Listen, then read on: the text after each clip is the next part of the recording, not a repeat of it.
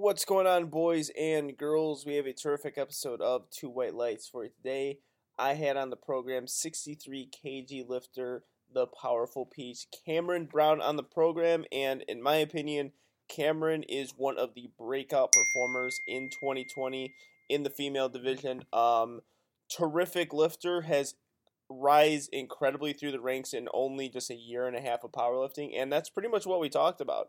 Of course, I had to get her story on how she started uh, into fitness and powerlifting, and an interesting story there. I think a story that's common in powerlifting. Someone wanted to prove their body image, and powerlifting was a healthy way of doing that. Uh, we also talked about her most recent performance, her steady rise. Actually, I wouldn't even call it steady. I would call it rapid rise in the 63 kg division, and where she puts herself with some of the best. Uh, we talk about her competitiveness.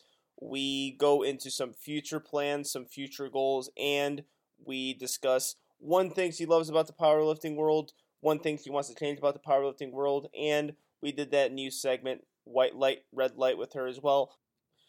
Very fun interview with Cameron. But before we get into the interview, got to talk to you guys about Left Floor Bros. Ladies and gentlemen, visit leftfloorbros.com, visit their Instagram page, and make sure you are checking out their merchandise because they have amazing designs for powerlifters, for strength athletes because it is a company that is founded by a powerlifter and they design things specifically for the powerlifter and strength athlete.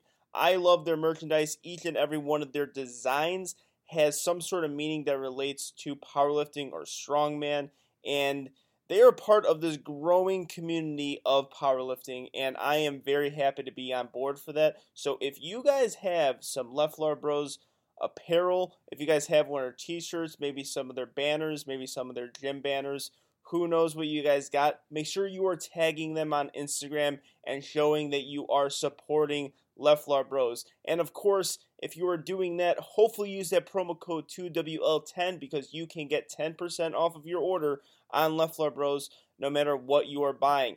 They have so many awesome designs. I love the recent one that they made. I am a sucker for ancient Greek, ancient Rome looking shirts, and they just released one that looks just like that, and I love it.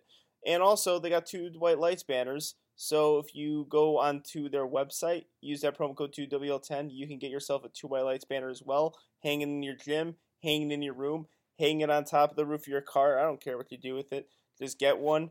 And also, remember, tag them and use that discount code. Also, visit rivalus.net Use promo code Angelo10 and get 10% off of your informed choice supplements. Really important for USAPL lifters. Don't want to get popped for some bad pre workout, some tainted branched chain amino acids, whatever excuse powerlifters are coming up with.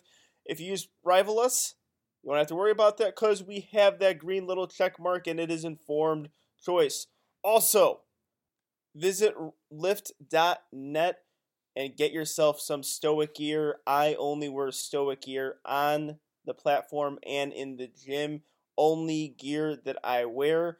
And they just released their green and white label knee sleeves and wrist wraps. And I have been getting great feedback on the white label products that just released. And I love them. I think they look amazing.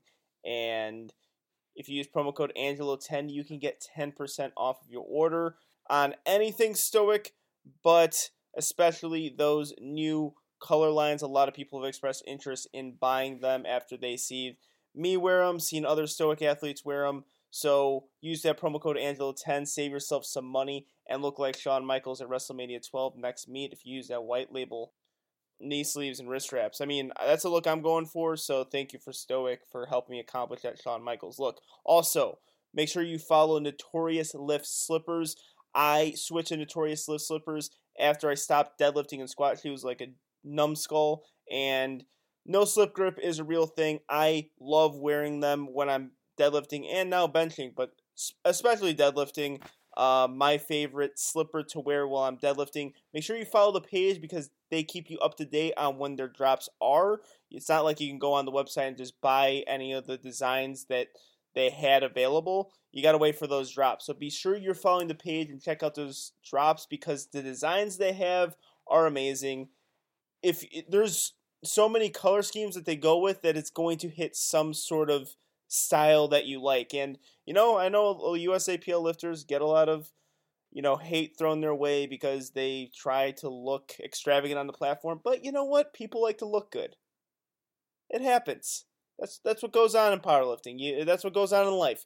You like to look good, and that's another reason why I love Notorious Lift. Not only is it no slip grip, they look amazing, and I love looking good. Also, subscribe on iTunes, leave a five star rating, leave a review. Also, follow on Spotify. We are available on both platforms. Thank you again for everyone who has done that. But those subscriptions, those follows, go a long way in the whole podcasting thing. So make sure you are doing that. And without further ado, here is two white lights.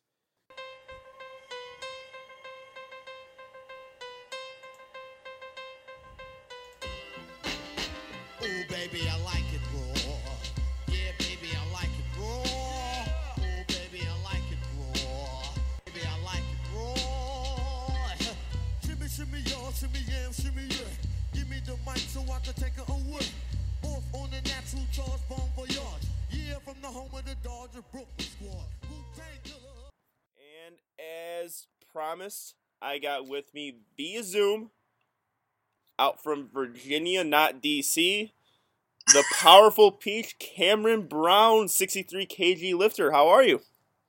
I'm good. I'm tired, but I'm good. How are you? Yeah, you have a pretty demanding work schedule. I'm not tired. I had a full night's sleep. It is it is Sunday, uh, Saturday. I don't do anything. I am off Saturday, and yeah, you have a pretty hectic uh, work schedule from our ice-breaking conversation that I had before the show.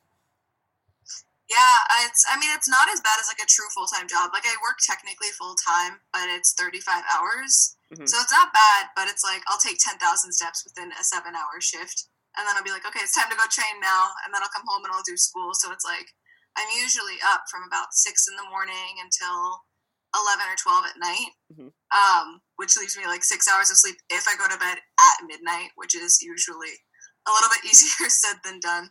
Yeah, I always wondered because I know that uh, coaches, especially me and my coach, we talk about sleep a lot. I wonder if lifters actually get the sleep that they need.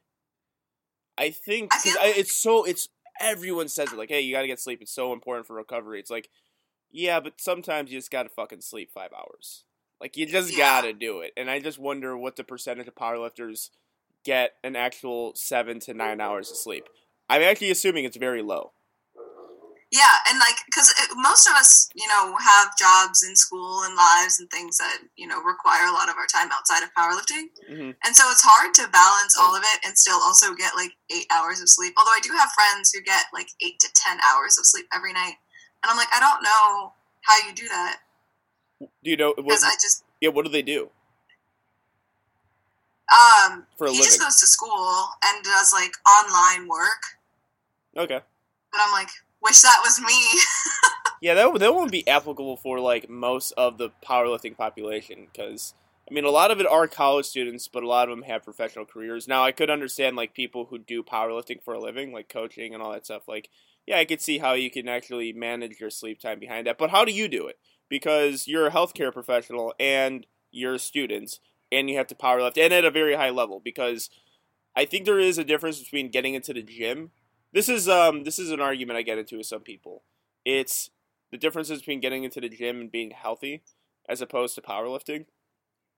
When they're like, well, you know, I don't have that time to get into the gym. Like, no, I'm telling you to walk for 30 minutes on a fucking treadmill. I'm not telling you to lift you know 600 pounds unnecessarily. I actually recommend that you don't do that to a lot of people. Uh, don't get into don't get into powerlifting because it's not there's no reason for you to do that. But for a powerlifter and someone who's rising in the rankings very fast, how like the, the lifting sessions are going to be long and you have to balance it. So how do you really do it? I kind of approach each day as like a, a step by step because I find that if I look at the whole picture, it's really really easy for me to get overwhelmed and. Mm-hmm I'm the kind of person where if I get overwhelmed, I shut down and I'm just completely useless. So I've learned that it's like, okay, I wake up and if I have work that morning, then I'm going to go to work. And I'm not even going to think about training until I'm done working. And my job is literally like just 10 minutes down the road from my gym. So I know that as soon as I finish working, I'm going to go to the gym. Mm-hmm. And, you know, I won't even think about training that day or like what I'm going to hit, what I have on the program, because it's like, why am I going to think about it then and when I'm actually doing it? So, you know, once I clock out, I go to the gym and I train. And it's nice because a lot of my friends are at the gym. So I get like that combo of social hour and training at the same time. So mm-hmm. I don't feel like I'm neglecting my like social battery. Um, so like I'll go and I'll do my training and then I'll come home and I'll just like post up at my desk and I'll do all of the schoolwork that I need to get done that day. So I just kind of look at things as like hour blocks of time and what they need to be filled with, and mm-hmm. then I just take it like hour block at a time. Yeah, I'm sure a lot of our listeners are going to be appreciative that you talked about that because one of the questions, like when I do Q and A's on Instagram, it's how do you balance professional career and powerlifting, and I'm like, and what you just said is a really well planned out approach to doing that and I think it's it, it does boil down to common sense. Like, okay, this is what you guys got to do. It's you have to allocate your time appropriately. Yeah. Like you have it's just, it's something that you have to do, and you have to get your priorities straight. Um, like there was points where I would lift on Saturdays and Sundays and keep my off days in the middle of the week, mm-hmm. just to have that you know to those two days off like during the work week where I could work, but on the weekends I'm not doing anything, so I could actually work out in the morning, then have the entire day to do whatever it is that I need to do. Like little strategies like that often make it much more easier than people make it out to be. Yeah, like so I I train 6 days a week. So mm. my only off day is on Monday, which is really nice for me because it's like because Monday is an off day and I have like other priorities that need to get done. Like, so next semester, like I'll have class on Monday and Wednesday and Tuesday and Thursday. So that'll be nice because that means that I can finish any remaining work from the previous week that Monday.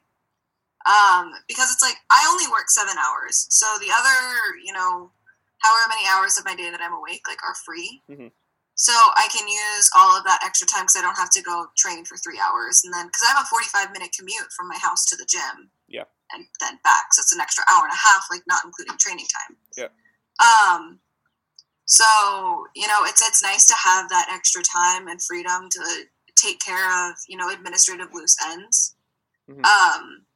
But it's like it's you really have to have that kind of foresight to know like you know training on average takes me this long and schoolwork on average is going to take me about this long and that's something that really only comes from practice and like trial and error you know, I feel like a lot of times I kind of went into the gym with schoolwork and stuff, like especially when I was um, I was in my first undergrad program, uh, and I had absolutely no idea when I was going to be done, if my homework was going to get done. It's kind of like you know what, YOLO, and that was not always the best way to approach it. Mm-hmm. I ended up like one time I had finished at the gym, and um, so I went to Virginia Tech, which is in Blacksburg, mm-hmm. and so I went to the weight club and there's a grocery store that's like right next to the weight club. So I finished there. I was already late for class, but I was like, homegirl needs some protein. So I went to the grocery store and I bought a pound package of lunch meat and I hauled ass to campus, just like sat down in this lecture class, pulled out my like pound package of lunch meat, and then just I was late and I was the lunch meat girl. So. yeah, were you the uh did you build a reputation of being like the weird girl like as far as fitness goes like as far as eating choices in college because that happened to me when i was in college. Like i was known as the weird eating guy. Like one guy's sister went to my school and they're like hey do you know um angelo fortino? He's a short italian kid with really long hair. I had longer hair then in college. I had like super long hair. And he's like yeah i know him. He's always eating. He's always eating food. And that was like when i was into like bodybuilding and stuff but like i was He's like, yeah, every single time I look at him, he has a banana in his hand. He's got like a Tupperware in his hand. He's got like a protein shake in his hand. He's got like an apple. He's always eating. so did That's you so did you build funny. that reputation yourself? Like he's always eating lunch meat. Thankfully, I did not. Although I probably should have, because in my head I gave myself that reputation. I'm like, I'm the lunch meat girl. um, no, I think uh, more people were just like nobody wanted to talk to me really if they weren't my friend because they'd see me like squatting in the gym and they'd mm. be like like so no one ever wanted to talk to me which was fine because like i'm social to an extent but if you're a stranger and you come up and start like chatting it up with me, I'm gonna look for the easiest escape route. Nice. Yeah, that's probably the best way to do, it, especially in the gym setting. Um, yeah. So then, then how did you get your start into fitness? Because you know you lifted throughout college. So was there prior uh, fitness history there? And then you know how did how did you segue that into competitive powerlifting? So I actually am really really lucky in that I grew up in a really fitness oriented household. Mm-hmm. Um, my dad did bodybuilding in the '90s. My mom was big on the like um, Beachbody videos. Like I remember being like three or four sitting in her room and she'd be doing turbo kick or something. Oh um, yeah, turbo kick. My mom used to do that. yeah, buddy. Yeah. I love that stuff so much. Um, but you know, I kind of grew up around it, and there was a point in my life where like I so I played sports a lot growing up. I did soccer mostly. Um, I did dance for a little bit, but you know, there reached a point where I wasn't doing sports anymore, and my body had started to reflect the fact that I wasn't doing sports, and I was far too body aware for someone who was like 11. Mm-hmm. But um, you know, I was like, you know, I'm going to start working out. So I did the P90X videos for a while because I just wanted abs. I feel like that's something that a lot of girls can relate to. Is like not caring anything about anything else but abs. I, I would say guys to an extent. There's a need for guys to be big, but then like they really like a lot of guys that I talk to in powerlifting still are like, man, I just want a six pack. Yeah, yeah. So there's this like desire for abs, and I think I was like 12 at the time, and I was like, I'm gonna do ab ripper every day until I get abs. Yeah. So that, that was my game plan, and you know, I, I eventually gave up on it. I got I started to get like the shadow of a hint of abs, and I gave up on it because I was like, whatever, screw this, this is stupid. Um, and then I started to like I had a really really bad relationship with food for a while. Like I'd come home from school and I'd literally just sit down and like eat for like two hours, mm. like straight, just whatever I could throw in my mouth. Like I didn't even care what it was. Um, so I ended up putting on like 30 pounds, like I think I was in eighth grade. And that made me feel like shit because like I have older siblings, so I'm the youngest. So mm, I have an oldest sister. And, you know, she was in high school at the time, so all of her friends would be talking about all of the like body things that, you know, older girls talk about. So I was exposed to that too, because social media wasn't that big, you know, when I was in like eighth grade. And I was like, you know what? Like, I can't look like this anymore, blah, blah, blah, blah. So then I started doing uh, Pop Pilates by, like, Cassey Ho. I don't know if you know who that is. Nope. Um, yeah. So she does, like, online Pilates videos. So I did those for a while. It was kind of, yeah, it was, it was mostly body weight exercises, and, you know, it was what it was. But, you know, long story short, I started weight training when I was, I think, in, it was a summer between 10th grade and 11th grade and I posted videos on my story just like last night about my first attempt at like the various lifts. Um, so I was not good or strong in any way, shape, or form. I was just kind of like doing shit. I would mm-hmm. like Google it. I'd be like, "What is a deadlift?" and then I'd go off of the like infographic. I wouldn't even watch a video. I was too lazy to watch a video. I'd look at the infographic and be like, "How can I make myself look like this photo?" And if anybody's ever Googled form for things, then you know that that's not always a, a good good example. Um, so I had sort of like an on and off relationship with the gym at that point on. Um, and then it was about, gosh, I wanted to be a fitness girl when I got to college so bad. Like Gymshark kind of fitness girl, like mm-hmm. Nikki B kind of shit. And my relationship with the gym just like deteriorated because it stopped being about like looking strong and it started being about looking like I had a certain aesthetic. Yeah. And it just became very like toxic for me because my freshman year I was a party girl extraordinaire and you know my life was pretty much class partying and then like the gym whenever I'd go. Like I remember I went to the gym once still drunk from the night before. Yeah, that's never a like, good feeling. Yeah, that's never a good feeling. Yeah. I was like, I don't even know what I'm doing right now. But like I felt this very, very strong commitment to it. Um, and that summer is when I actually maxed my squat for the first time. I think my first ever like max squat was 205. Mm-hmm. 205. And one of my friends like convinced me to do it. He was like, "Do it, bitch," and I was like, "I don't want to max. What if I get hurt?" and he was like, "Do it, bitch." So it was ugly, but it happened, and you know, like I attribute honestly me kind of starting a lot of this to him because he was the one who kind of pushed me in that Call, direction. Called you a bitch, and then you squatted. That's usually how yeah. it works. That's, that's that's how that's usually the start of most people powerlifting career. Either get called hurts. a pussy or a bitch, and then you just like uh, you start lifting heavy. Really, technically, the first powerlifting competition was my friend pushing me to do it. He was like, "Fucking do it with me." He's like, "You're strong. You'll do well." I'm like, "I don't know." He's like, "Dude, quit being a puss." I'm like, "All right," and then I did it. and I did well. It was fun. It was awesome. And now I have a podcast. Yeah. Yeah. Yeah, it worked. I have a podcast about powerlifting now. So thanks, man. Thanks, Adam. You're the real, best. Real friends bully you.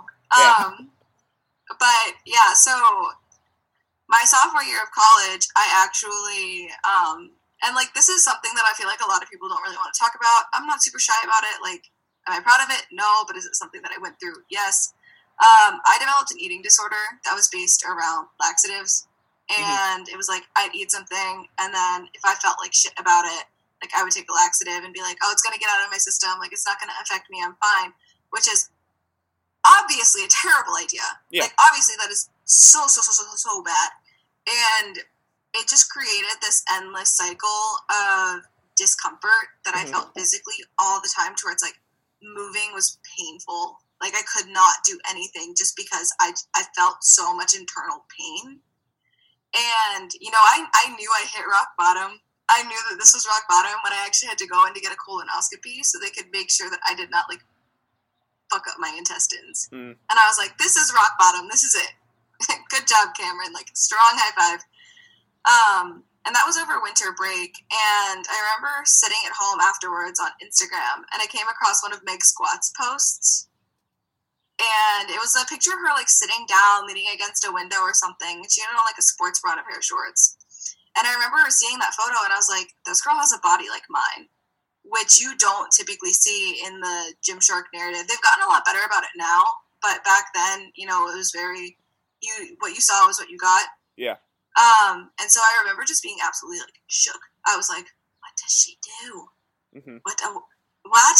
What?" so I went to her page, and you know, I saw that she was a YouTuber, so I started watching her YouTube videos. And she had one. It was about like New Year's resolutions. So this is 2019. So this last year she learned about New Year's resolutions, and uh, one of them she was like, "Oh, if you're a power lifter, like you should try to qualify for Raw Nationals. Like that would be a good resolution for you to have." And I was like, "I don't even know what powerlifting is, but I'm gonna do it." so I accidentally signed up for USA weightlifting the first time, and okay. then I was like, "That's, that's incorrect." That's actually a, that's actually a pretty honest mistake when you really think about it. Like, yeah, I'm lifting weights. I should do yeah. weight. I should do U- USA weightlifting. And then I realized my mistake, and I called them and asked for my money back, and then they wouldn't give me my money back. So then I disputed the charge. "Give me my money back." that that would have been such a rude awakening if you showed up. Oh man, that would have been so bad if you're in the warm up room and seeing like, what the fuck are these people doing? Where's the bench rack? It's like these people are amazing. Like these guys, these these these guys and gals warm up like dumbasses for powerlifting. Why are they lifting the weight over their head? What the fuck is wrong with them? Yeah. I I remember talking to a friend and I was like, "Yeah, I just signed up for USA weightlifting." Like I'm so excited, and he was like, "Cameron," I said, "What?" He's like, so "That's not what you want." I said, "What do you mean?" So then I signed up for USAPL. Um, I had some weight class confusion in the beginning too because I can't fucking do math. Mm. Uh, I was like, I was like, oh, so like, if I'm under 63 kilos but heavier than 57, then I'd be a 57, right?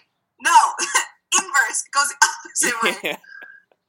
so, yeah, then I started. So it was February, I think, that I started. February 2019, that I officially started like powerlifting training exclusively, and I had my first meet in May of that year, which was VA States.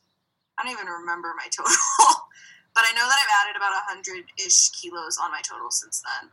Yep. And, and what was that you said? May of 2019, so about a year oh, and a oh, half ago. Wow. Year and a half. All right. So, you know, I guess we'll get into maybe your like rapid rise in the ranks uh, shortly because but, but I don't want to do that now because I want to kind of trace back your your story into getting into fitness. And you said something interesting there. It's like where people don't want to talk about maybe an unhealthy relationship with food into their fitness. And it's interesting because so many people follow the same routes. Like when I've had uh, Serena Aboué on the show, uh, Daniella Melo, and they said the same thing. And those are two extremely, you know, high performing powerlifters that you have. And then a lot of people who do listen to this show who are females follow the same routes. And it's more common than I think people think. I think because you had like um, health classes as a kid, like you would see those videos and they would make. I'm not. Hmm, I gotta uh, choose my words very wisely here because I could say something really stupid.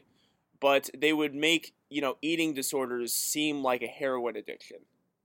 That's yeah. like something that's impossible to get rid of and make it seem like you will die if you because I, I mean I remember watching the video like the, the little like after school special on eating disorders when I was in health class mm-hmm. and it really looked terrible. I'm like holy fuck.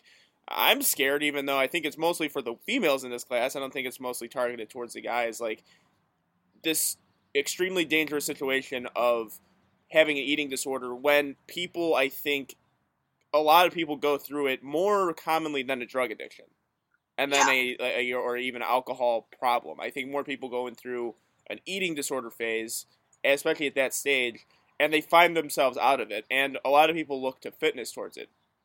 And I think your journey is very similar to a lot of females, where it's an interesting thing because I think all of us, even males, when we get into the sport, our first love or our first interest was looking better, and it uh-huh. was wanting to be the fitness person. Because I know I was like when I first started powerlifting or when I first started in fitness, it was all about bodybuilding.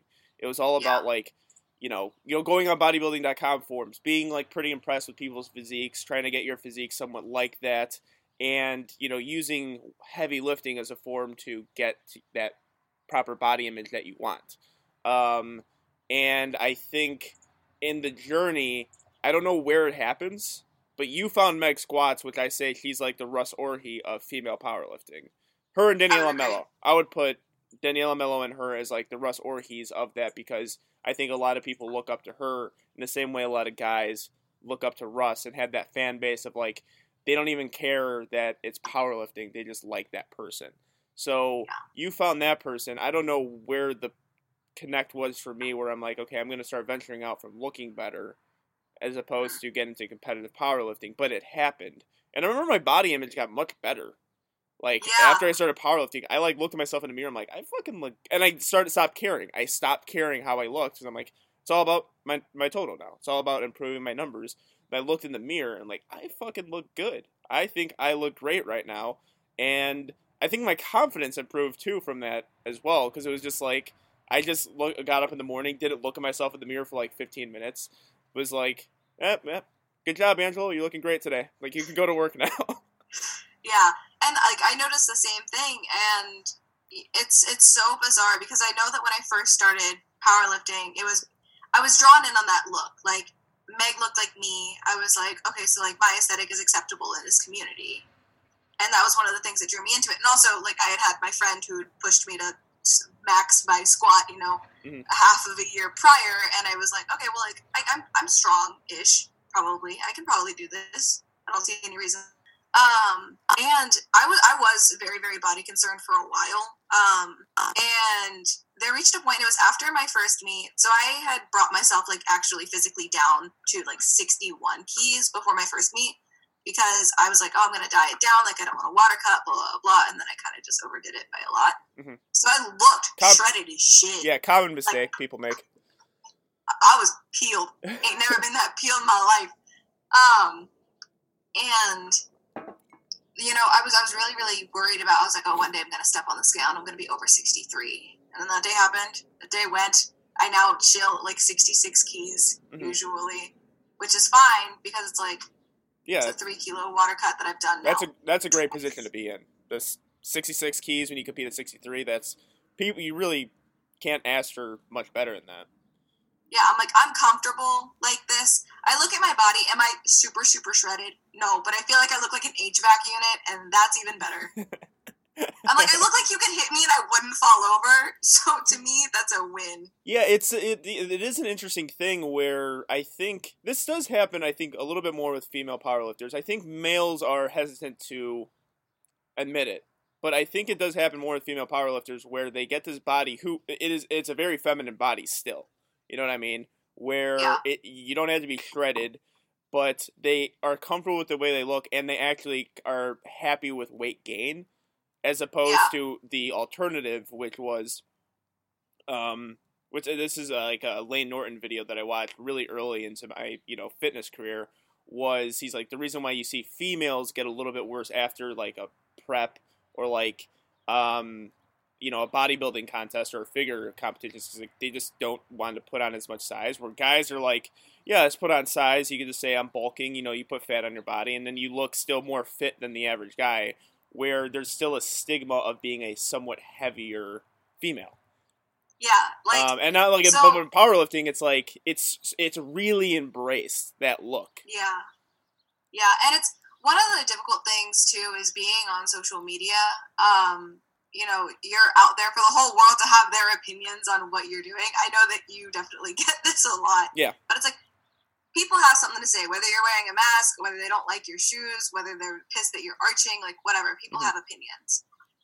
And um, you know, one of those things is like I'm really, really proud of my physique and I'm gonna post photos like that because they make me happy. People are like, "Oh, you want the attention?" I'm like, anybody posts anything on social media because they want attention. Next question. Like, Yeah. Okay, thank you. yeah that's Captain a dumb Obvious. yeah that's uh that's kind of a dumb one is like yep we're we're all on social media too we wouldn't have social medias Yeah, I'm like, deadass. I just keep all this shit to myself. Yeah. Like.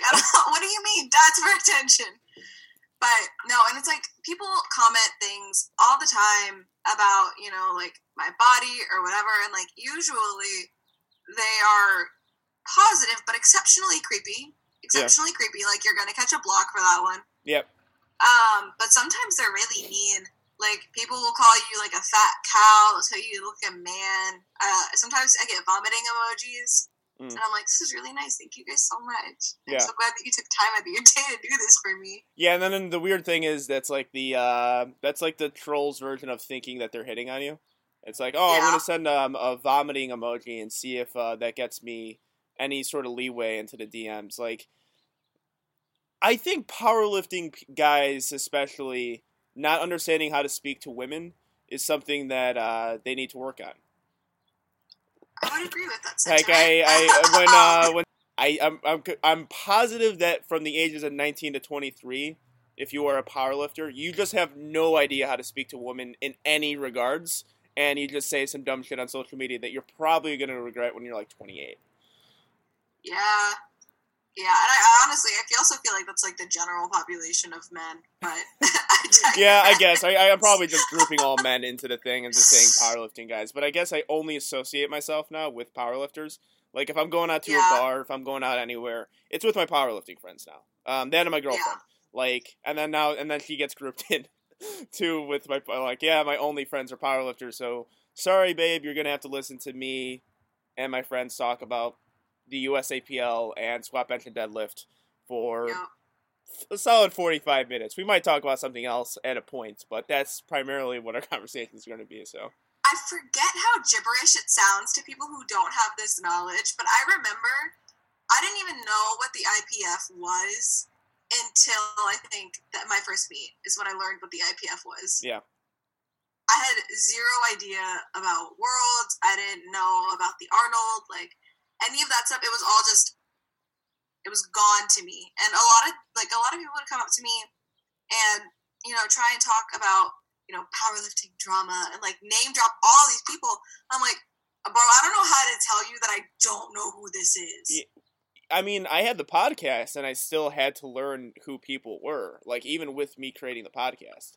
Like it's it is yeah, it does take a while to learn because it was for me, especially with like different federations. I, I was still pretty. If you listen to some of the early episodes of uh, Two White Lights, like you can see that I just kind of don't know what I'm talking about as regards to like certain powerlifters and and it wasn't like I was trying to pretend. I would just literally say I'm like I don't know what you're talking about right now. Um, yeah, but yeah, well, you know what? Let's uh let's talk about you know USAPL and IPF because currently there watching your lifting videos, there was an, an acknowledgement that you were extremely strong. And now you've actually put that number on the platform, which this can happen to certain people where they have these great gym lifts, and but then when competition rolls around, you don't have great competition. Then it's like, okay, are they a gym lifter? Are they an IG lifter? Or are they an actual competitor? I think your most recent meet performance shows that you are a legit competitor in the 63 kg weight class and in just in all of USAPL because we released those power rankings and really that last five spot was kind of, you know, jumbled up to you and Marissa Inda. Marissa Inda got the, the that fifth spot because she competed all the way in March and she has all those accolades. That she got that fifth uh-huh. spot because she's proven time and time again that she's one of the best lifters in the world. But leaving you off that list for me was a debate because like it was a great performance. It was super. If you're talking about power rankings, you're trending in a really positive direction right now as far as rankings go, and keeping you off that list, it's like it was hard because like I could see you getting into that top five spots with another competition or another a, a few good preps here and there. So how how does that feel? Like actually, one getting your gym lifts onto the platform and kind of, you know, proving yourself that you are a legit, you know, top ten type lifter, and just that super quick rise in ranks because you said you've only been competing for a year and a half, and now, you know, there's conversations of you being in the same ballpark as you know, uh, Lya Bavoil and you know, Carola uh, Garra and uh, Sam Calhoun. um, so I approach training as a I'm going to compete. You know, to me, it's like if Instagram has to watch me squat like 367 instead of 402, they can suck a fat one. Like that's what you get. Yeah. And people will be like, "Oh, go squat, good job." So people don't really give a shit. Well, yeah. Which, well, I mean, that's actually so you're inadvertently being super mature about your training because one of the toxic things it's like it's drinking it's it, or it's drinking poison when i see this is god i've seen so many lifters do that um not not too many females but there are some guilty of okay you you posted this amazing squat now you think that you need to squat something close to that in order to get the attention that you want or need to get that clout that people desire so badly in the sport and they start losing the big picture of actually putting in a good total. Like, yeah. like you, like me posting my close grip bench that no one gives a shit about. It's like, yeah, it's my training log, guys. Like, this is it. This like this is for me to like go back on to like see where I'm at last prep. Like, this is the only reason why I'm posting it. And I think people really for those listening who try to get clout, people actually do appreciate you posting a regular workout. Like like you hitting a sub max, you know, RP six squat. People are like, you know, that's this is what you have to do in order to get better. Um, yeah, that's a that's a mature thing to do with. I think a lot of young lifters, especially who aren't seasoned in the sport, fall guilty of. Yeah, and I kind of want to go back to that in a second, but I'm going to answer this first question before we forget. Um, yeah, it's it's interesting to me because in my head, like when I sign up for a meet, that meet is God, basically. Yeah. Um, you know, it's, it's this date that I'm constantly counting down to, and everything in my life revolves around it. School, work, everything takes a back seat. Like meet day is priority. Um, which I've, I've been very, very lucky in that I've, I've had the freedom to accommodate that mindset. Um, but it's also something that I refuse to not accommodate. Mm-hmm. And I think that that's something that a lot of people, you know, don't quite realize is that you're not 100% a victim of your circumstance. Like you have more control, I think, than a lot of people think that they do. Does that make sense? Mm-hmm. Um, so to me, you know, everything is, you know, I'm trying to get my nutrition right. I'm trying to get, because I like to water cut from 65 kilos, which means that I drop a key at some point. Yeah. So it's like me trying to get down to 65, you know, making sure I'm eating right, eating at the right time, drinking water, you know, all that good fun stuff. Um, and because I, I say this to friends all the time because it's so hard. I didn't PR my squat. I, I put two and a half kilos on my squat from October to March. And then I just put 17 and a half keys on it from yeah. March to November. And it was so hard because I hit this streak after not PRing pretty much anything for a really long time. I hit this streak where I just everything. I PR'd all three lifts in one week, and it was like I was a runaway train. and there would be weeks where you know a squat would move like a stupid fast and you know my friends would be like go up you should go up and i'd be like as much as i want to as much as i would love to do that i cannot justify like fucking my rpe to go up for some clout lift if it's not going to translate onto the platform yeah oh yeah because i'm like i care about that total way more than i care about the number of likes i get on some shit i'm like look if i'm really desperate for likes like like there, there's other content that I can post that's not a super exciting squat, you know. Uh, does it make my my heart and ego feel absolutely delicious when I do something super rad? Yeah. But is it worth it if it doesn't translate where it needs to? No.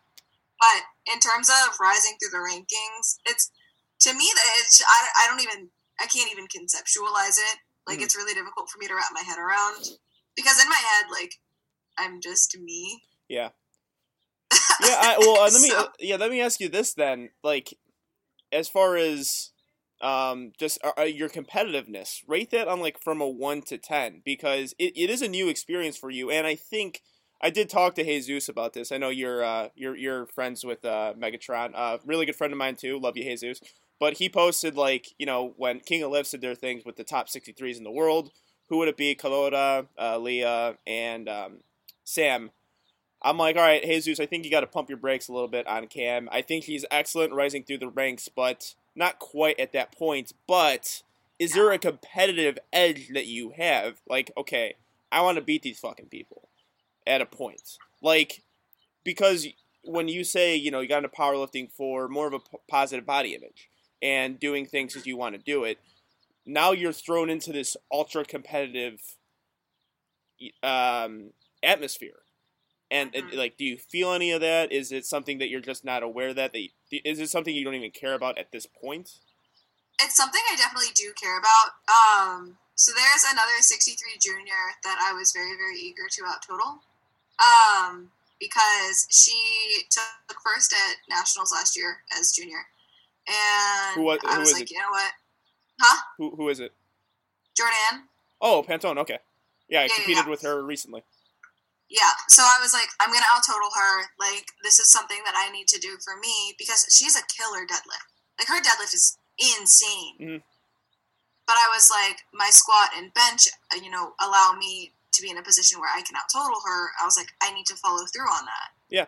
So that was to me like the biggest motivating factor. I was like just get a higher total just get a higher total um, so I kind of like set small goals for myself, and I'm like, let me just get over this hurdle first, and then I'll like look at the next hurdle, and then get over that hurdle, and go on. And like I personally, like I know that hopefully one day I'll be up there with them, but right now, like I don't, I don't see myself as that elite. And so when Jesus said that, I was like, I don't deserve this hype right now. Like, I don't know what this is. Because then my friends started commenting it on the post too. I'm like, guys, you gotta stop. You gotta stop this. Well, yeah, like that's um, when I saw that. I'm like, because there, this occasionally happens. Like, you know, when people are like, "Man, you're a real contender towards Russ." I'm like, "Hey, man, no, I'm fucking not."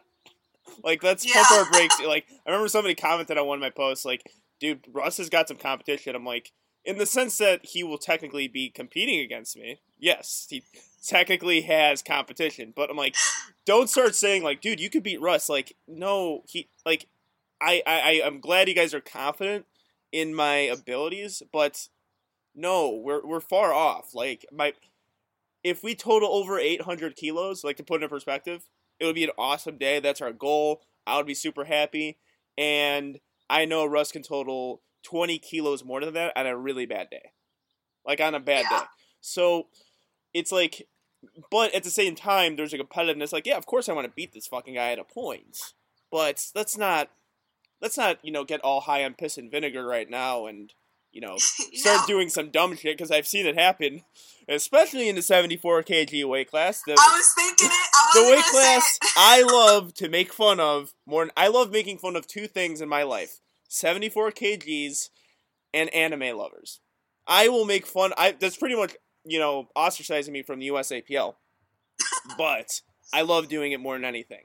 And I seen it before in the 74 kg weight class where you're not you're not there yet. You are not Perkins. You're not Atwood. but people try to move the same weights and match their same lifts. It's like, no, you're not there. Give it two years, you might be there. But right now, you're currently not, and you're fucking up your training trying to be those guys. Yeah. Yeah, no, I 100% agree. And it's like, to me, I respect them, like the other 63s. Like, I respect them so much as women, as competitors, as like people that I hope to one day compete against. And it's like, I'm not going to shit all over their parade when I don't have any sort of accolades in which to do so. It's like shitting without a toilet. You yeah. know, it's like for what? I'm not gonna I'm not gonna do that because I respect them.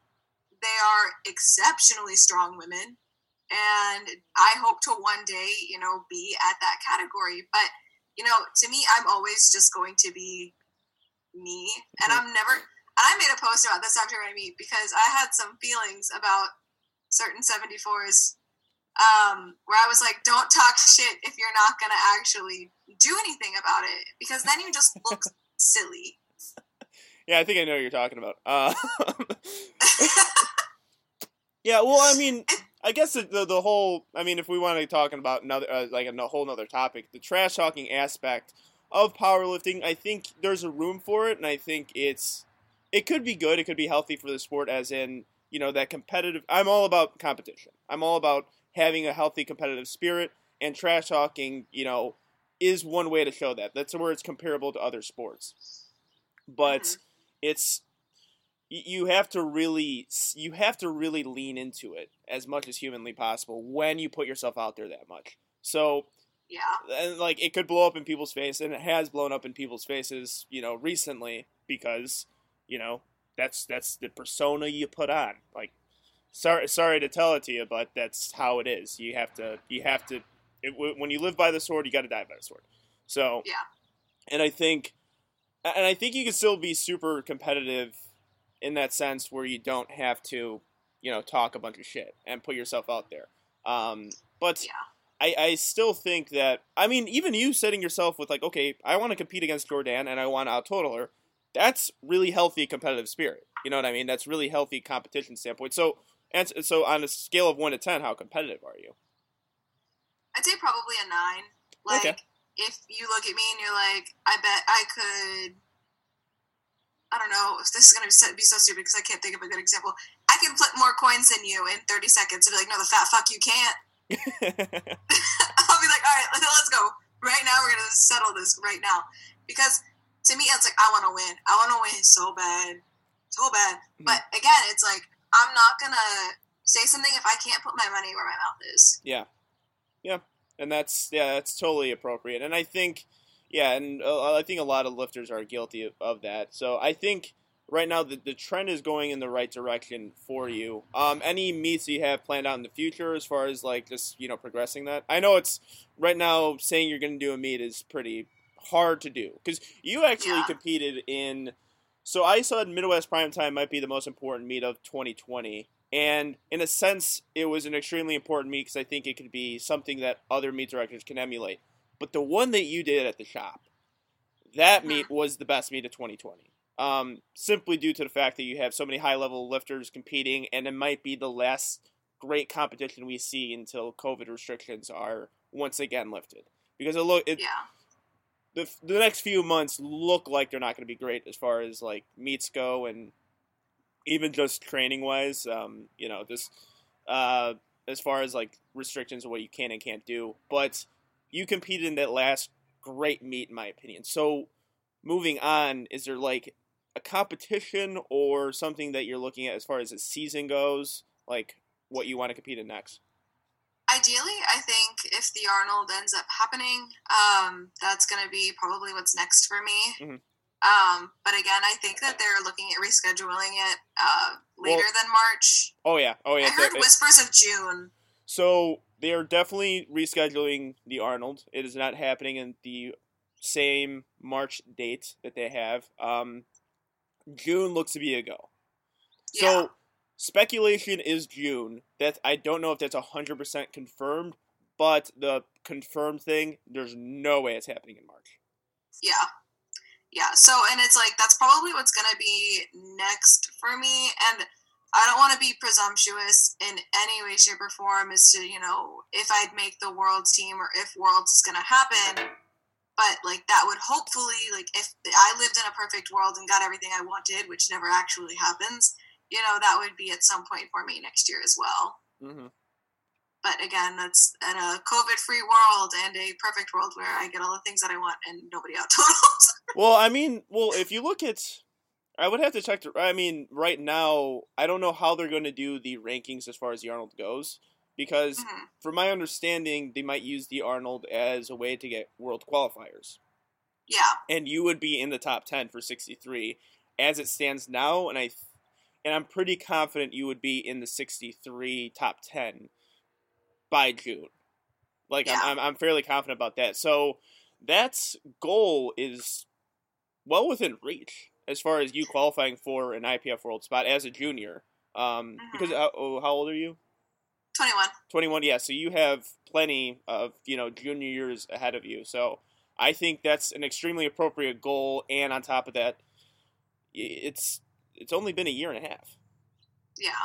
I like to set like attainable goals for myself because it's like if I you know set an attainable goal and I hit it and then I set another attainable goal, it's like I always have to remind myself because I'm very impatient by nature. So sometimes powerlifting is not always the the easiest answer to that part of my impulse. Um, and I have to remind myself all the time. I'm like, this is a marathon, not a sprint.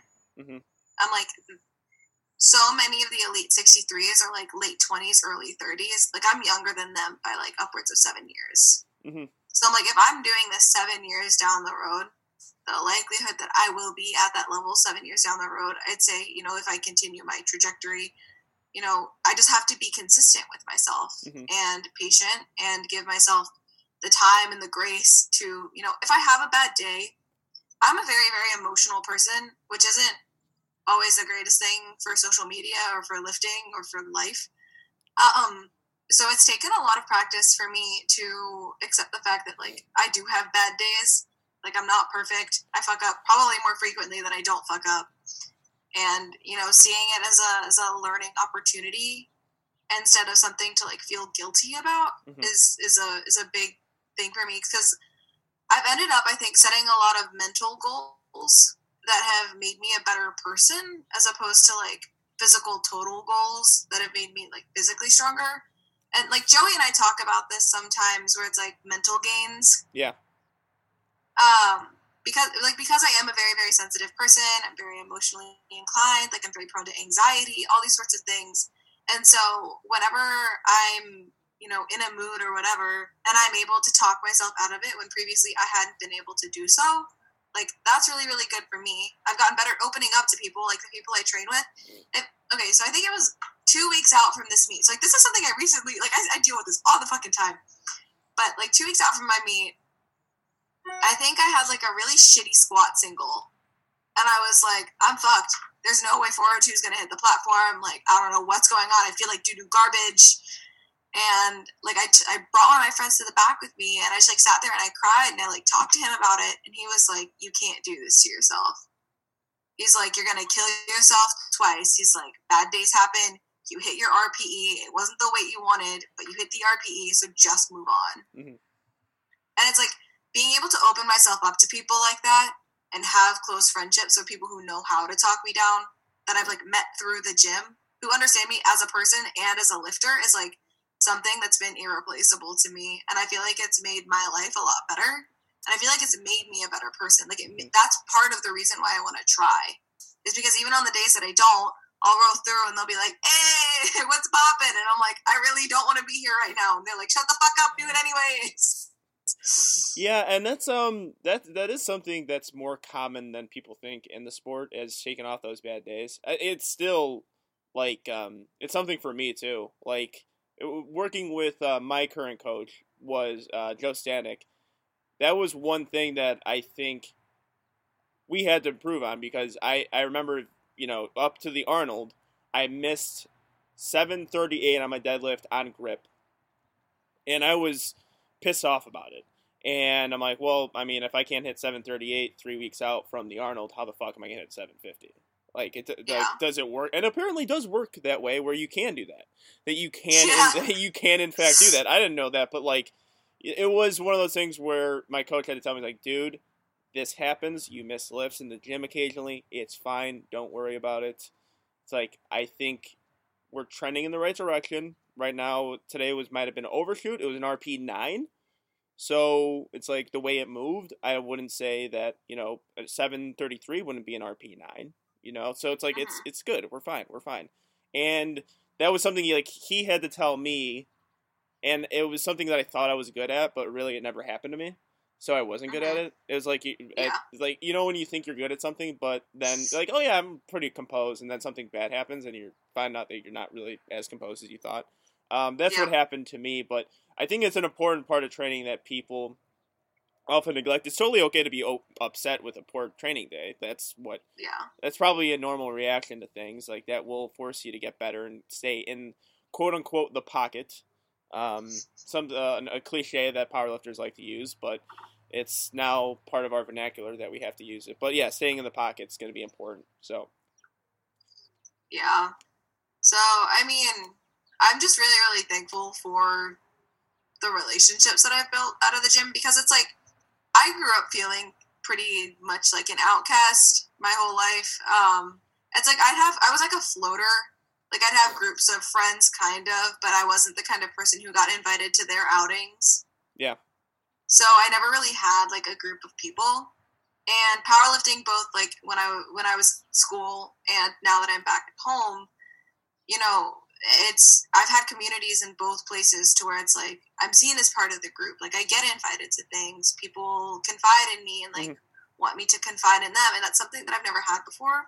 Which I think is another reason why I feel particularly connected to powerlifting is because it's given me a lot of like social and emotional support in some roundabout way that I haven't had in my life in any way, shape, or form prior. Oh yeah, for sure. So then, what would be the thing that you love about powerlifting the most? Because we'll get into the negativity later. Um, Two White Lights is a pro negativity podcast, but um, but uh, but would- so would that be an aspect of powerlifting that you love the most, or is there something else? Because that's always been a very good one for me, at least, is that community.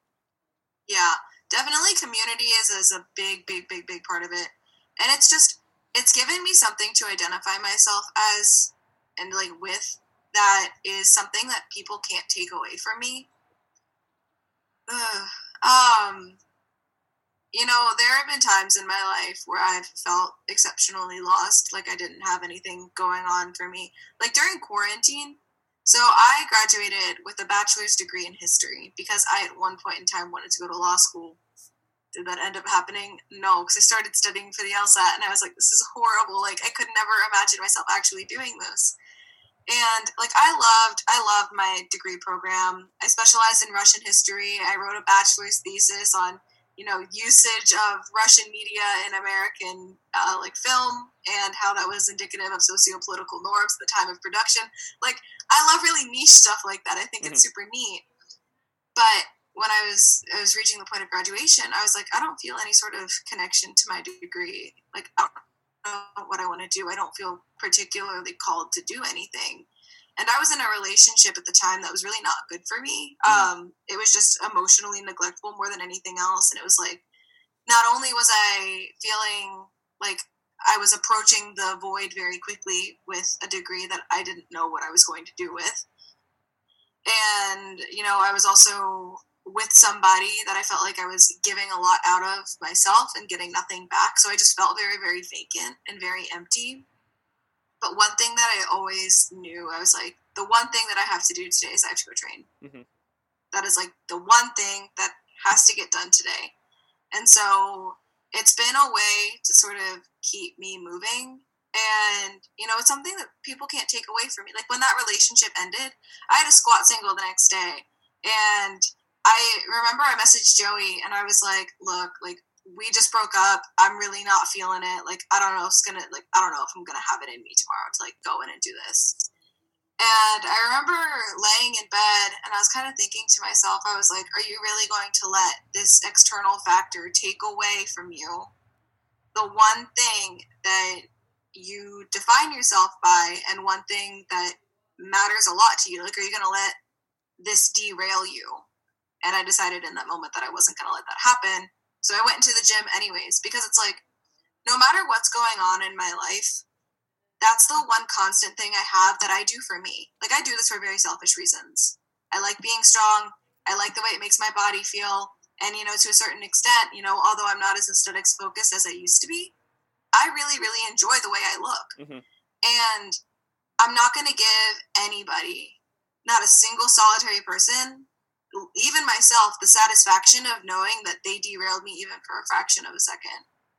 Like, there's a time and a place to take time off. Like, I fucked up my back in April. Uh, I can normally put the entirety of my hand underneath my feet. I couldn't get halfway down my shins. Mm. I was going, I was squatting, I was on my way up, something popped, I went down. And I was scared as shit. And, you know, that was a time for me to step back. But when things are going on in my life that aren't like exceptionally devastating, I'm like, I'm not going to let the circumstance of my situation right now derail me from the one thing that I care about. Mm-hmm. Yeah. So that's like my biggest love for it is the way that it, it, it has taught me a lot of self respect. I think towards like my time is really, really precious. It's something that I place a lot of value in. So I care a lot about people. Um, I'm an Enneagram type two. I don't know if you're familiar with those, um, but it basically means so they're known as like the pleasers. Mm-hmm. So I'm the kind of person who for the people that I really, really care about, like hell nor high water would stop me from doing whatever I needed to do to make that person happy. And that still continues to be true, but it's just I've very, very significantly limited the pool of people that fall into that category to where it's like I used to be the kind of person where I'd be friends with like a hundred people and they'd all need me to do a million different things and there'd be nothing left for me. And you know, with powerlifting and, and needing to be at least in some degree emotionally and physically on point, mm-hmm. it's like I've had to put a hard stop on that to where it's like there are, you know, 10 people in this world that I really wholly give a shit about. Like, would walk into a burning fire and firemen carry them out of there kind of care about. And for those people, like, I will stop what I'm doing. I will drive halfway across the state and go pick your ass up if you've broken down on the side of the road. I don't care if I have work tomorrow. I don't care, you know, whatever. I will go get you. Mm-hmm. But I've had to limit that because people also have a tendency to take advantage of those qualities yeah. in others to where, you know, oh, you're so reliable and you're so giving. Uh, can you come do this favor for me? And I'll never, ever, ever do anything for you ever and also waste your time. And normally I'd be like, yeah, absolutely. Thanks for thinking of me. But and like I can't do that anymore. It's disrespectful to myself, to my time, to the things that I need to get done. And, you know, it's been really, really helpful, I think, in in teaching me to see myself as a person of value, not just as someone who gives things of value to other people. Mm-hmm. Does that make sense? Oh yeah, absolutely. And I think that's uh that's a really positive trait of powerlifting is that sense that you build relationships with other people and you kind of have this common interest now with those people, uh-huh. and you could. It is a it is a social and emotional, um, positive thing that's going to happen to people because I, I I would I would actually put myself in the same category in a way. Like is I mean I'm far gone from high school now, but even during college, like I never had a large group of friends. Even in high school, we playing sports, I never felt like I fit in with that community. Like I love mm-hmm. sports, I love you know playing sports with them, but like once we got out of the sport world and then we would hang out, be like, I don't have anything in common with you motherfuckers aside from we play football together. Like we play football and baseball, and if the conversation turns to football and baseball, like yeah, I can have a conversation with you guys, but then after that, it's like I'm not like I don't fucking get you guys. Like I don't I don't understand things, and it made me I guess a little bit more of an outcast throughout the time, especially in college. Like then I knew people with no interests of mine. Um, like very few people I was friends with, but I was same same as you. Um, history, well, social science major with an emphasis in history. Um, mm-hmm. and it was a very small group. Like there's only like two people, and that was I guess they were my friends, but it was like two people and my school because it wasn't a lot. And but once I got into powerlifting, and I alluded to this earlier in the show, is all my friends are now powerlifters. If yeah. I'm going out to a bar, if I'm going out to a restaurant, it's going to be with my powerlifting buddies. And I find myself I could talk to him about powerlifting, but we grow in a relationship so much that I could talk about about other shit. I could talk about politics with them. I could talk about sports with them. I could talk about a whole lot of things where that wasn't always the case throughout my life. And I would have powerlifting to think about that, especially with getting more d- deeper into the sport, talking to way more people, like just learning. Just, I mean, I guess it's learning more about human interaction. Like powerlifting mm-hmm. has been huge in that regard, so I could totally understand where you're coming from on that, and especially with the you know the healthy relationship that you're having with yourself as far as just confidence goes. Yeah, that's um, powerlifting will do that to you. It would it will make you more confident in certain aspects because if you really come to think about how you're able to balance your current professional career with school and then couple that with being a really good powerlifter, it's like okay, I could do a whole lot of other things in my life. I could balance things. I know this now. I know this with getting into the sport. I know I can actually do the tough things in life because I've had practice with it with being almost in a sense a professional, you know, powerlifter. Mm-hmm. Like I know there's a whole lot of definitions on what being a professional is, but if you're spending that long in the gym and you're performing at that level, you're a professional. That's you you know your shit. You know what you're fucking doing. Um, and that's what a professional is. And doing that as far as another and then balancing that with another professional career is is something that people shouldn't lose sight of. Like if you lose sight of that, then like you really gotta you gotta take a step back and look about what you can accomplish just in life in general based on your performances as a powerlifter. Yeah.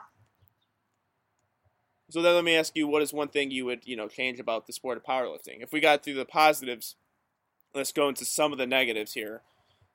I, I always ask this. It's a very broad question, so it could be as far as like culture, atmosphere, rules, like, what is something you would mm-hmm. change about it? Um. Okay, honestly, I don't know if this is an unpopular opinion or a popular opinion. We're all about hot takes. We're, we're, all about hot takes on two white lights. I think the rules are fair. Okay. I don't think they're. Uh, okay, look. Let, let me let me add a little asterisk, a little caveat here. Uh, I am not. I don't have the rule book memorized front to back. I can't. There's probably some bullshit in there somewhere. But I think that the rules are fair. Okay. And I think that, you know, squat to depth, pause your bench, don't have soft knees. Look, if I see a soft knee deadlift, it's gonna be like it's like I'm, I'm gonna like hide my face and turn my head. I'm like, don't I, you don't see it. It's not happening. I just tell people. I'm like, uh, I'm like, uh, your knees could. I'm like, your soft, your knees are a bit soft, and your shoulders are leaning forward a little bit. Yeah, I'm like the least confrontational person. Someone actually came up to me in the gym the other day. I like, so I, I have this massive bitch face when I'm in the gym because I'm like, don't talk to me like yeah. I'm doing something right now. If you're my friend, you know that that bitch face is completely a front, and I, I will socialize with you uh, forever. But you know, it's like I have to get in the okay. So I I like listening to like the the trash female rap. Like I'm like I'm a bad bitch. Like you can't kill me. you know, like it's kind of how I like to walk around the gym. And, you know, I guess my face kind of reflects that because I walked past this guy and he looked at me, so I like smiled at him because I like to think that I'm a sociable person most of the time. And he looked at me and he was like, You seem so nice on the internet, but in person you look so mean. And I was like, Okay, thanks for that. Sorry. So I like shook his hand and introduced myself because I was like, "Sorry, I'm out here looking like cold hearted." I've gotten it on the Q and A recently. Someone from my gym said, "Why do you always look pissed off at the gym?" And it's a very, I guess it's almost the opposite for me because I think on first impression people think I'm very nice. Mm-hmm. Actually, I don't know. I've been getting a lot of because my girlfriend said, yeah. So a little personal information for you guys. My girlfriend for like our my first month dating her, she's like, "Do you ever smile?" Like, you always look pissed off. It's like, do you ever do you have a sense of humor?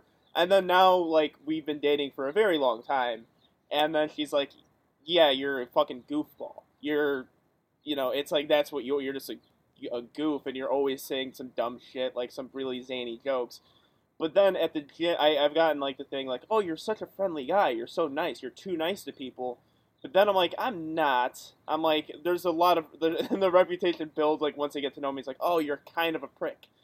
you're kind of a jerk, um, especially on the internet. But in person, you could be rather confrontational and mean. But I got that Q and A recently of why do you look pissed off at the gym, and it's like I'm I'm literally trying to work out, dude. Like yeah. I look pissed off. I'm not pissed off. I'm focused, and I don't want to talk to you. Like, and I'm and I'm not yeah. I'm not being, you know, I'm not just saying that. I do not want to talk to you, especially now because I don't think you should be in the gym for three fucking hours talking when we're trying to limit the amount of people in a goddamn gym. like, like especially now, it's like no, get your shit in, leave. And if I see you talking and shooting the breeze and you know fucking distracting other people, yeah, I'm going to make sure I don't talk to you because I don't think you yeah. should do that. In general, I don't think you should be talking to other people and wasting gym time because under normal circumstances, I don't give a shit. But now we're in a weird thing where we're trying to limit social interaction with people and social distancing and all that stuff. Like, yeah, I don't want to lose the, lose the fucking gym because yeah, you like because because it's yeah. you fucking up everything. Like, this is my thing. If you fuck it up for me, like this is I'm gonna blame you. I'm going to blame you for it. Yeah, but um, I feel um, like part of it for me is most of the powerlifters who go to the shop, like I have a relationship with so they know like when to talk to me and when not to talk the, to me. The shop used, seems to be a pretty USAPL friendly gym. Yeah, and it's it's the, you get a gym, lot of people though. Like yeah, you get USAPL and you get a lot of like equipped guys too in there. My gym, I think. I love Surgeon E Levels. My favorite. I mean, I think it's the best gym in America, or possibly the world. I fucking love the place. The USAPL presence, though, of like me training with USAPL guys and girls is very slim. There's not a whole lot, and I think if there was more people who train in the USAPL, I think one I could work in with them more mm-hmm. efficiently, uh-huh. and not have that like almost a um, I don't want to use I hate this word, but a, a confrontational identity. You know what I mean? If. I if it was more USAPL people, to be like, okay, I know what he's trying to do. Like I know what's going on. I could work in with that person, have a good conversation with that person, and still get your shit in and go. Like a good yeah. solid two hour workout, two to three hour workout with that person. But with the amount of other people in different federations doing completely different things with me, then I think that's where it, I might look pissed off and outcasty, if you will. Yeah. So, and like that's one of the things that I'm really thankful for is that there are so many USAPL lifters who like are in my age bracket at my gym. So like that's been a big source of you know social time for me. Yeah. But also it's like a lot of the gym bros who would I feel like be the kind of person to go up to a woman in the gym and be like, hey, pretty lady. Like those kinds of people. I feel like I scare the shit out of them. That's good. Which is kind of hilarious. Yeah, that's, that's, pretty. That's, that's five two. I'm like a small human being, and I just walk around looking pissed. off. You know that picture of uh, it's it's, it's the Tom and Jerry screen cap. Yeah. Uh, and, yeah. Yeah, just like storming around. I'm like, that's what I look like. but I feel like it's effective enough into where it's, it's kind of that for I don't see myself as particularly intimidating, but I've heard that I am. From whom you know, I I digress. But you know, I feel like maybe I I emulate a little bit of that intimidation factor that keeps people from talking to me, which is a good thing because it's like for me to lift. Like I okay, so I do the whole shout thing, which I feel like has become its own little thing. Which because mm-hmm. now my friends all tease me for it. They'll they'll mock me, and I'm like, you know what, eat a whole butt, but whatever. So it's like to me that comes from a very very like raw emotional place. So it's like people will tell me that I look like I'm going to cry right before I lift, which is true because I am about to cry right before I lift. So you know, I feel like that also helps generate that that space. Uh, people who know me know that I'm not actually gonna cry, versus people who are you know thinking this girl's got some damage. yeah. So, so then, would there be ever a change? Because I mean, with the rules, you say you wouldn't change anything with the rules, which I think most people would agree that the rules are pretty cut and dry. Um, there, there are some that I guess people would disagree with, which is appropriate. But I would say it's a pretty popular opinion that everyone is like, all right, you know, squat like the squat depth is good. Um, mm-hmm. You know the, the you know the strict calls. Is there anything like as far as a culture change you would like to see in powerlifting? It would be super super awesome if really shitty people stopped getting so much attention. Hmm. That's one thing that I just it kind of drives me crazy because I don't want to see it.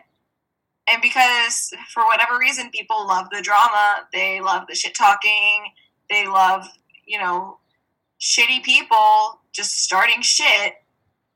You know, it, it gets put out everywhere.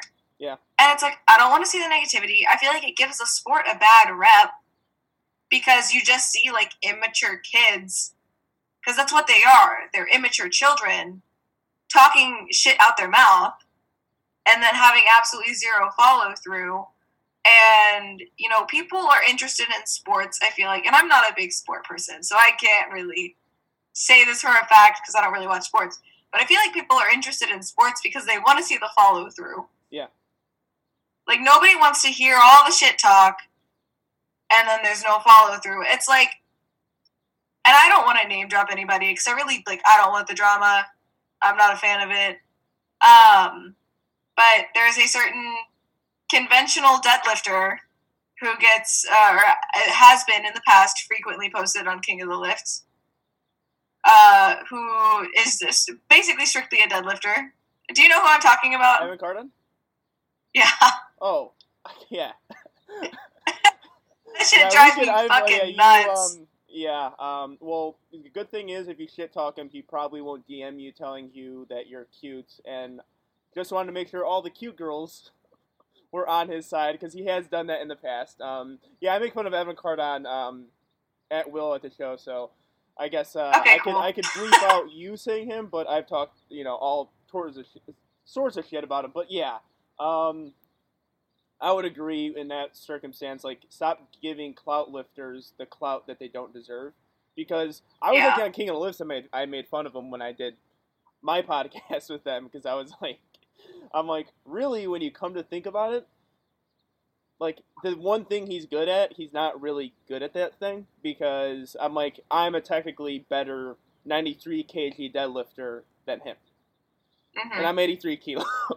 I'm like, I'm better at that. I'm like, he's not. I'm like, he's really not even that good of a deadlifter. He's like ranked 50th all time with his 700 pound deadlift that he has in comp. And I'm like, he's not a good fucking lifter to even. And there's there's the, the tongue sticking out thing that makes my good. skin crawl. I'm like, like it's a very visceral response, and it makes me want to die. Yeah, and you know what? I don't know if he's necessarily. I think he's just dumb, quote unquote dumb. Um, I don't know if he's a shitty person. I would agree with you that there are shitty people in the sport who get attention, and no one wants to call them out. Which he's gotten called out at will. So he has paid the piper, which I just I actually don't think he cares. That that's actually the thing, which is I'm almost envious because he talks. Yeah, it's kind of nice. Yeah, he talks shit, but it seems like it doesn't get to him. Like, hey, man, I'm like, at a point you gotta be like, all right, you know, this is just. I think you're just a goof, and at a point you get this weird sort of respect for that person because like you're a goof, you're a clown, but you really just you don't care. You just keep doing it, and you're not doing anything totally damaging. Everyone knows that you just want clout. Um, he has been guilty of going in girls' DMs and sending like some weird, creepy shit. So you've saved yourself from that, Dude. which is good.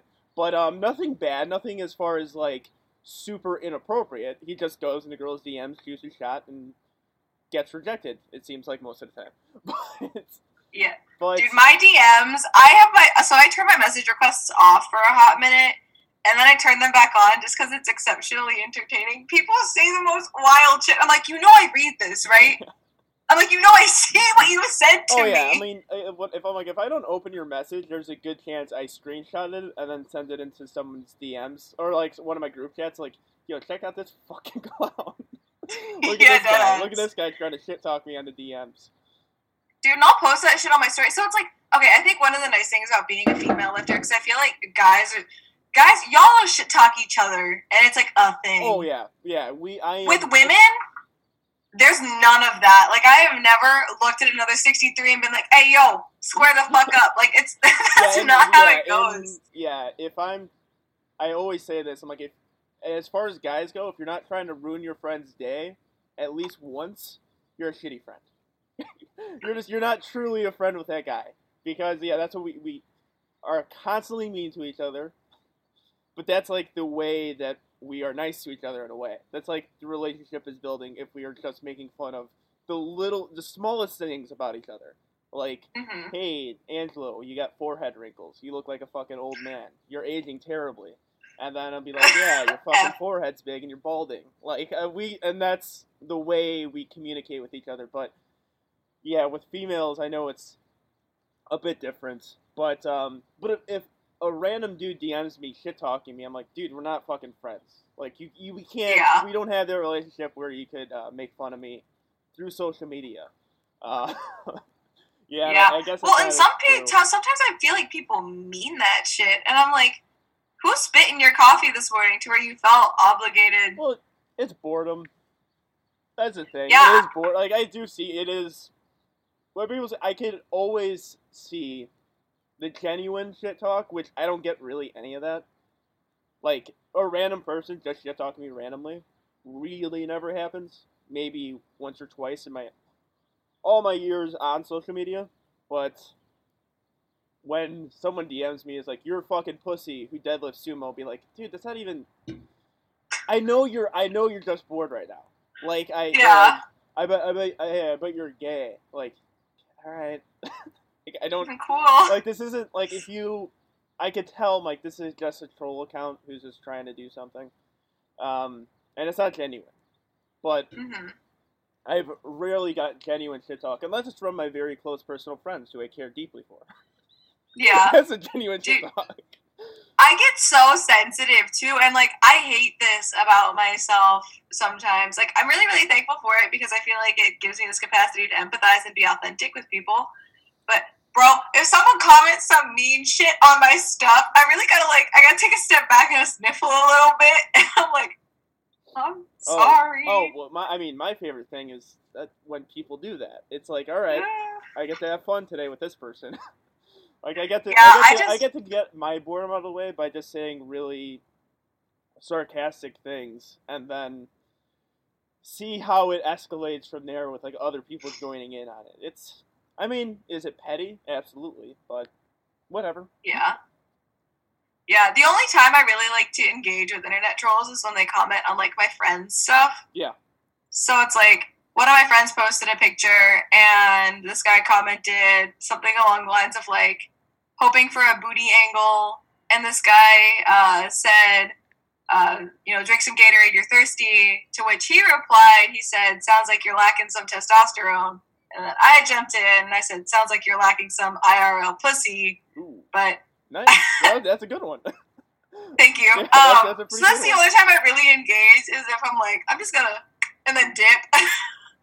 yeah, that's pretty good. But yeah, I would say the culture in powerlifting can be that way. I I, yeah. I, did, I did make several posts about giving clout lifters undeserved clout, and I think that has happened. But yeah, giving um giving shitty people a platform.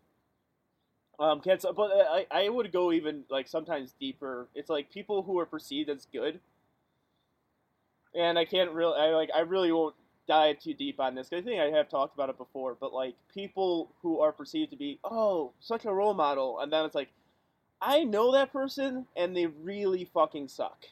like I, yeah. and I have to say silent because I'm like, if I don't say anything, or if I do say something, then it's this whole you know drama shit that I don't care about. Like that person doesn't affect me in the way I can compete. Mm-hmm. And I mean, if they did have like some sort of influence on my life, then I might go on my podcast or might get my hot takes going. But um, if it's if it's just for the sake of calling someone out, I have to say silent. But there's points to me I'm like, oh, it's like it's cringy when I see like a repost of this certain person, like, oh my god, what an inspiration. I'm like, no, no, they're not an inspiration. I know what they do. Like, in person and even on social media, and they fucking suck. And Yeah. they just suck, and I don't like them. Yeah. and they're and they're and- conning people to think like they're awesome. It's like ah shit, I gotta stay silent. Gotta stay silent on this. Because it's not worth the drama. It isn't. And that's something that I've recently come to terms with. Because my, I feel like I don't particularly have an exceptionally massive following on Instagram, but I would say that it is beginning to become slightly sizable. It's getting that. You're close to 10k. I am, which is a very odd concept to me. Um, that 10k people care about the things that I do in my life. Yeah. Um, but it's just it's not worth the drama. So a lot of times, you know, it, it, it consists of being more conscientious too of the things that you post that are personal. And I, I so I'm really transparent. I feel like, or at least I try to be. But it's I'm never gonna post where I work. I'm never gonna post like oh, I'm going to the gym at this time because you just you can't trust people. Mhm. First of all, and you know, I feel like a lot of us started Instagram as sort of a way, so training logs, and then also like for our friends. Mhm. And once you start to amass, you know, people who are outside of that friend group, you have to be more considerate of the things that you put out on your social media because it, it can and will be thrown back in your face. If someone's got a problem with it, they're going to be like, hey, you said this. What the fuck's up? And personally, I'm always going to own up to everything I've said. Have I said dumb shit? Absolutely. If you come up to me and say, you said some dumb shit, I'll be like, I did say that. I'll say it with my chest. Like, and you you have to have that if you're gonna if you're gonna use your Instagram as a platform in any way, shape, or form, whether it's to shit talk other people or post your clout lifts or whatever, you know, you can't if people call you out on it, you can't run from it. You gotta you gotta you gotta say that shit with your chest, you know? Yep. Yeah, I would agree with that. So, all right, segment time. Now, we've done this once. It worked out pretty well. I like it. I think I'm going to keep it on two white lights. White light, red light. I'm going to give you a word or a phrase or something, and you have to white light it, as in it's good, very apropos to powerlifting, or red light it if you think it's bad. So we'll start off easy. USAPL, Uh white light. IPF, White light. squat, White light. bench. Red light. That that I'm, I'm assuming I'm going to get more common red lights for bench because people don't like the bench press. Deadlift. It hurts. White light. Um, Instagram. White light. Any any would that red be red lighted at any time? Instagram? Yeah. When people are IRL out of pocket. Yeah. When people don't know how to behave and their mother needs to come take away their cellular device is when Instagram is red light. Yeah, I could. I'm, I'm interested if I continue this. Who would who would red light Instagram? Because I could see some people doing that. Um, USPA.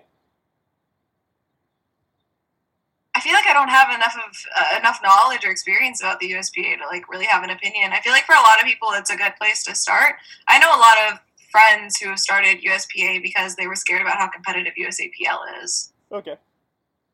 All right. Orange light. Yeah, yeah. I would. I was assuming you would be a little bit on the fence on that one. Um, yeah. being new to the sport, I guess. But all right, that's fair. Um, bodybuilding. Red light.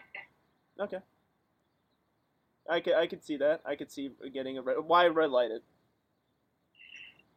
for me personally, okay, so I have a lot of respect for bodybuilders and what they do. I could never. Um, I feel like, at least in my experience and knowledge of, you know, like with my friends who've done it, it creates and fosters a very unhealthy connection between your mental state and your physical presence, which I'm not a big fan of. Yeah, I think I've got. I think I've said this just in conversations before, where um, it was actually a Layne Norton video where he talked about like unhealthy relationship with food and eating disorders, Mhm. and then he con- he almost contradicted himself because he was like, "Well, I track. I keep a mental note on what I eat during Thanksgiving, you know, so I don't go too over my macros." And then I'm like, "Isn't that an eating disorder?"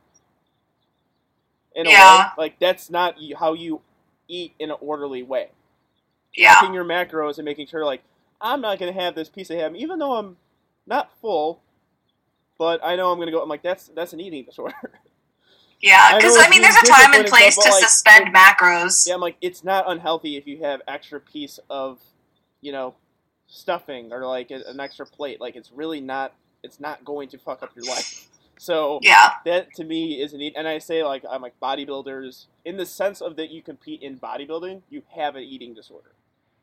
That is an eating disorder. Like you, like trying to get peeled to six percent body fat and not eating to a point where you're over thirteen percent body fat is an eating disorder because you're perfectly healthy if you're over 15% body fat. So yeah, and um, but then my hot take is I don't know if eating disorders can be necessarily the worst thing in the world. Like it's yeah. manageable that eating disorder, so I don't know.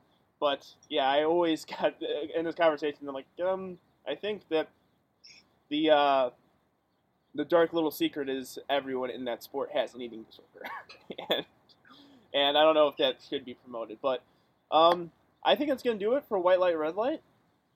Okay. Good job. Um, thank you for Thanks. coming. Yeah, thank you for coming on Two White Lights. Love to have you on again sometime. Absolutely. Thank you for having me. It's been a pleasure. No problem. Uh, good luck to everything. Good luck to the next meet that you're doing, and uh, would like to see you continue rise in the rankings. All right. Well, we'll see you guys next week. Peace.